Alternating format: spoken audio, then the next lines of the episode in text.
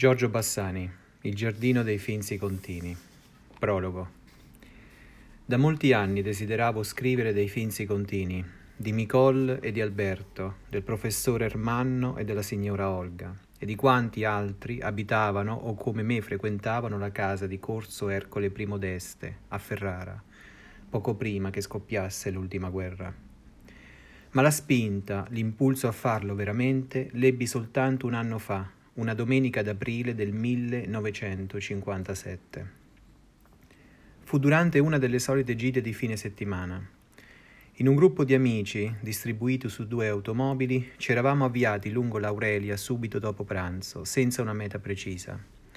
A qualche chilometro da Santa Marinella, attirati dalle torri di un castello medioevale spuntate improvvisamente sulla sinistra, avevamo voltato per una viottola di terra battuta, finendo poi a passeggiare in ordine sparso lungo il desolato arenile che si stendeva ai piedi della rocca. Molto meno medievale, quest'ultima, esaminata da vicino, di quanto non avesse promesso di lontano, quando, dalla nazionale, l'avevamo veduta profilarsi contro luce sul deserto azzurro e abbagliante del Tirreno.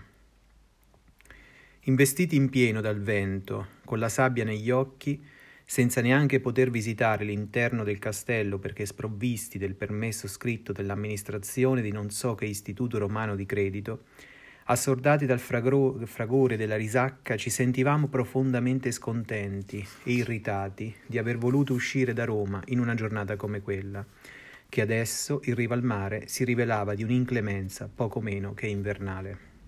Camminammo su e giù una ventina di minuti, seguendo l'arco della spiaggia.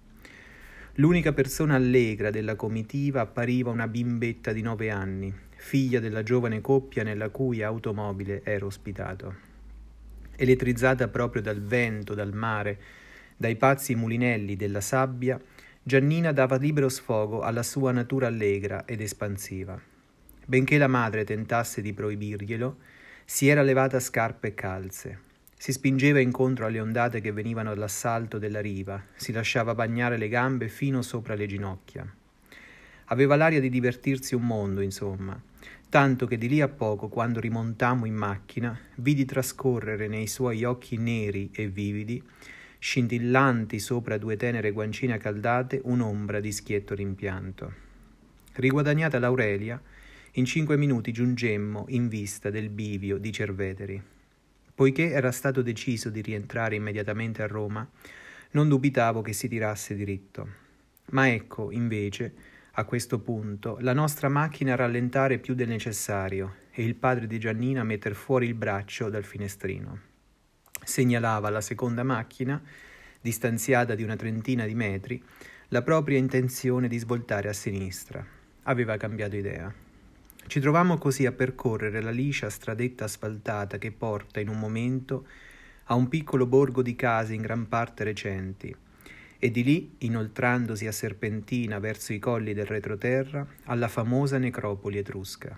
Nessuno chiedeva spiegazioni e anch'io stavo zitto. Dopo il paese la strada, in lieve salita, costrinse la macchina a rallentare. Passavamo ora a pochi metri dai cosiddetti montarozzi, di cui è sparso fino a Tarquinia e oltre, e più dalla parte delle colline che verso il mare, tutto quel tratto del territorio del Lazio a nord di Roma, il quale non è altro, dunque, che un immenso, quasi ininterrotto cimitero.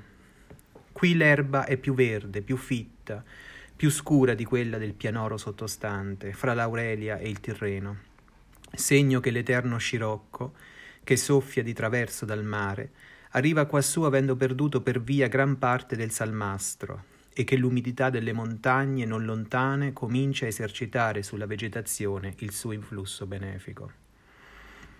Dove stiamo andando? chiese Giannina.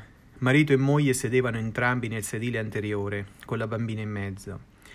Il padre staccò la mano dal volante e la poisò sui riccioli biruni della figlia, Andiamo a dare un'occhiata delle tombe di più di quattro o cinquemila anni fa, rispose col tono di chi comincia a raccontare una favola, e perciò non ha ritegno a esagerare nei numeri.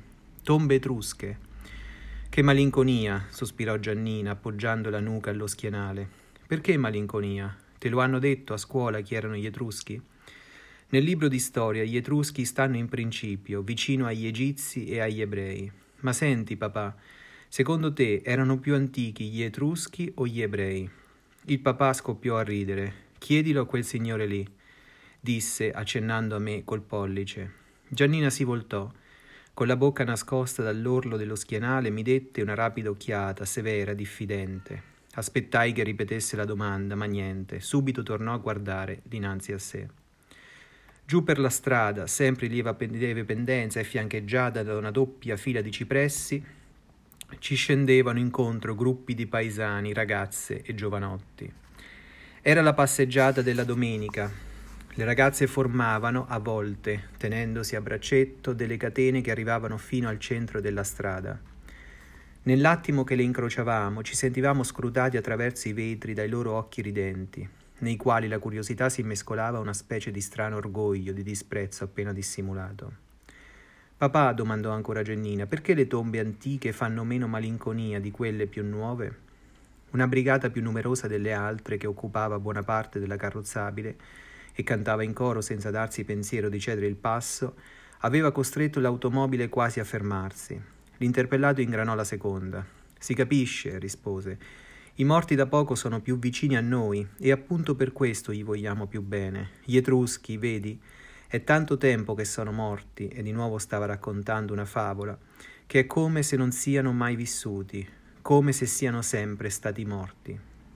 Altra pausa, più lunga, al termine della quale eravamo già molto prossimi allo spiazzo antistante all'ingresso della necropoli, pieno di automobili e di torpedoni, toccò a Giannina impartire la sua lezione.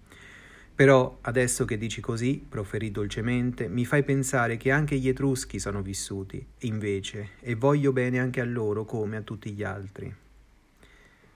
La visita alla necropoli, ricordo, si svolse poi nel segno della straordinaria tenerezza di questa frase. Era stata Giannina a disporci a capire, era lei, la più piccola, che in certo modo ci teneva per mano. Penetrammo nell'interno della tomba più importante, quella che era stata della nobile famiglia Matuta una bassa sala sotterranea che accoglie una ventina di letti funebri disposti dentro altrettante nicchie delle pareti di tufo e adorna fittamente di stucchi policromi raffiguranti i cari, fidati oggetti della vita di tutti i giorni. Zappe, funi, accette, forbici, vanghe, coltelli, archi, frecce, perfino cani da caccia e volatili di palude. E intanto, Deposta volentieri ogni residua velleità di filologico scrupolo, io venivo tentando di figurarmi concretamente ciò che potesse significare per i tardi etruschi di Cerveteri, gli etruschi dei tempi posteriori alla conquista romana, la frequentazione assidua del loro cimitero suburbano.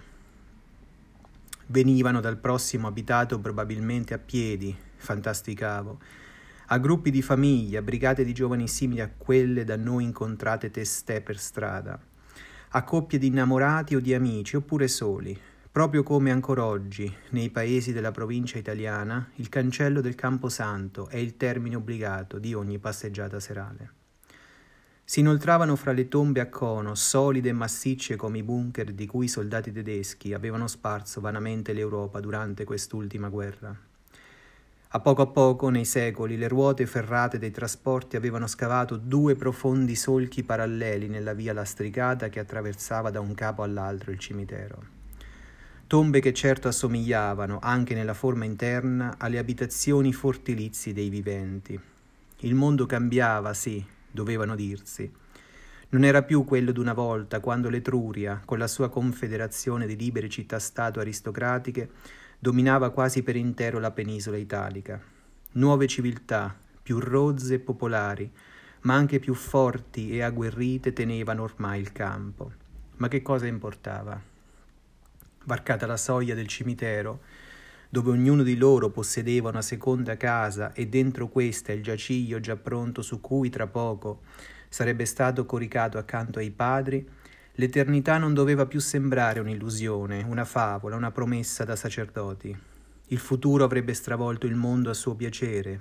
Lì, tuttavia, nel breve recinto sacro ai morti familiari, nel cuore di quelle tombe dove, insieme coi morti, si provvedeva a far scendere tutto ciò che rendeva bella e desiderabile la vita, In quell'angolo di mondo difeso, riparato, almeno lì e il loro pensiero, la loro pazzia aleggiava ancora dopo 25 secoli attorno ai tumuli conici ricoperti d'erbe selvagge.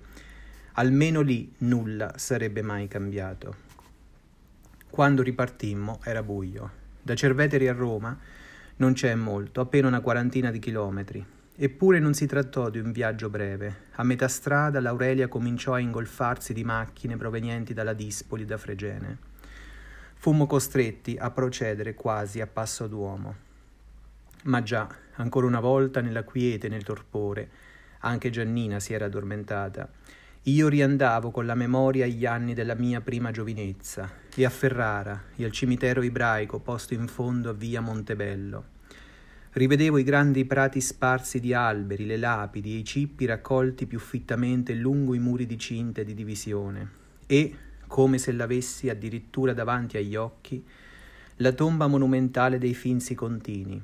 Una tomba brutta, d'accordo, avevo sempre sentito dire in casa fin da bambino, ma pur sempre imponente e significativa non fosse altro che per questo dell'importanza della famiglia e mi si stringeva come non mai il cuore al pensiero che in quella tomba, istituita, sembrava per garantire il riposo perpetuo del suo primo committente, di lui e della sua discendenza, uno solo fra tutti i finzi contini che avevo conosciuto e amato io, l'avesse poi ottenuto questo riposo.